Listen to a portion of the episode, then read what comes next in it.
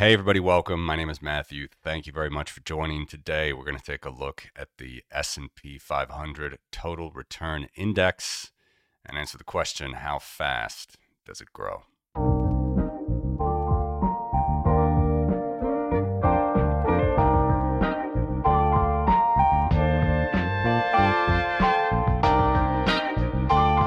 Okay. So, here we have about 35 years of data for the S&P 500 total return index. This is in log scale. Remember financial markets, I've talked about this in many videos, typically move in uh, exponential uh, curves, exponential growth rates.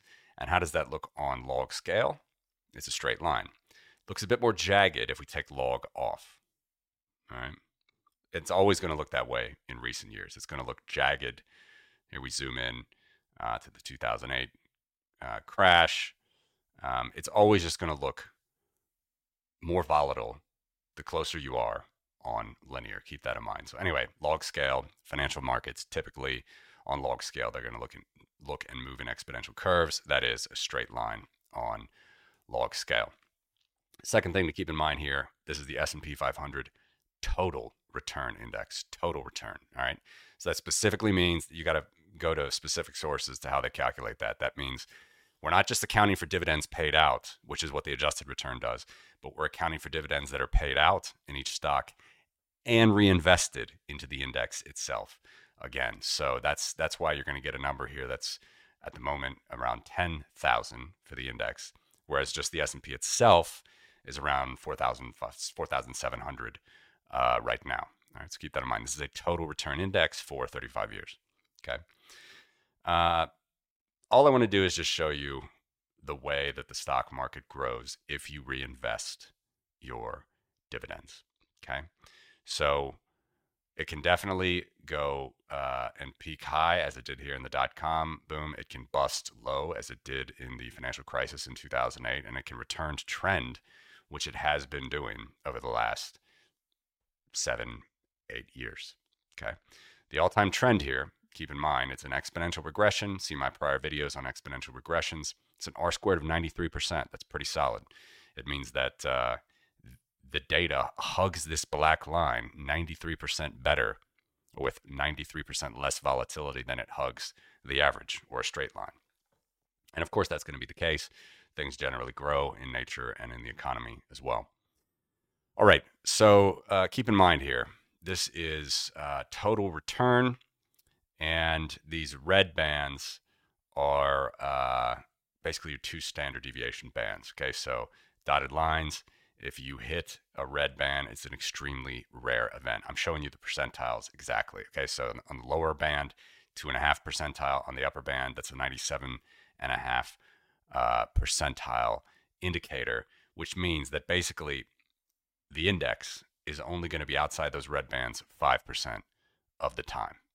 Okay, so it's an extremely rare event. It was very rare here in 2008, fell below.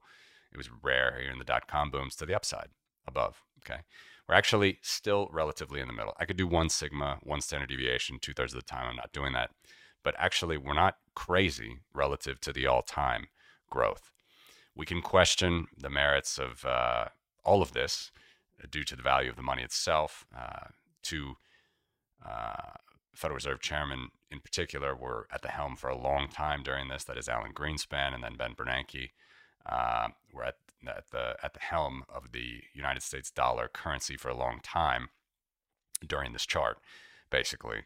Um, but nonetheless, the market itself, if you reinvested your dividends in the market itself, um, it's going to give you a pretty decent uh, return as long as you can hold on. Okay. So if you were here in even the peak of the dot com boom, uh, where it peaked, the total return index about 2000, you would fall down by about half, nearly half in March of 2003. That was the bottom. And then you could get back a little bit more than uh, your your uh, 2000 peak here, 10% uh, more, 20% more, I should say, in 2007 just before the big bust, uh, bust again. All right. And then you fell all the way back to 1100 again. So extremely volatile times here. It's definitely not a smooth ride. And if you're a Maalox investor, S&P 500 may not be for you even. Uh, but if you can hold it out, usually the returns do come back. And how do we measure those returns? Well, a couple different ways. We could. I'm just going to throw out two numbers for this video. Okay, so the first one is imagine you invested right here at the beginning of the chart, 1988, when the index was only 257, and now it's 10,000. What does that translate into in a year-on-year return? All right, the answer: 10.8% compound annual growth.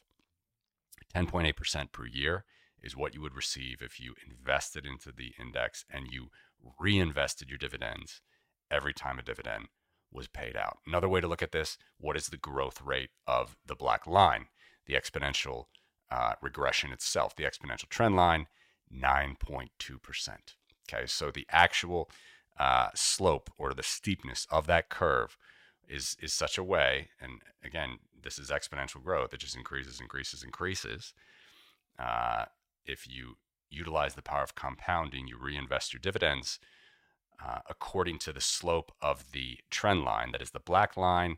Your return would be 9.2% per year. Not bad. Still got to think about the value of your money. Still got to think about inflation. But 9.2% to 10.8%, these are the regression. Uh, excuse me. These are the uh, compound returns, compound return figures basically that you're going to get for investing in stocks and reinvesting your dividends every year according to the S&P 500. Thanks for watching.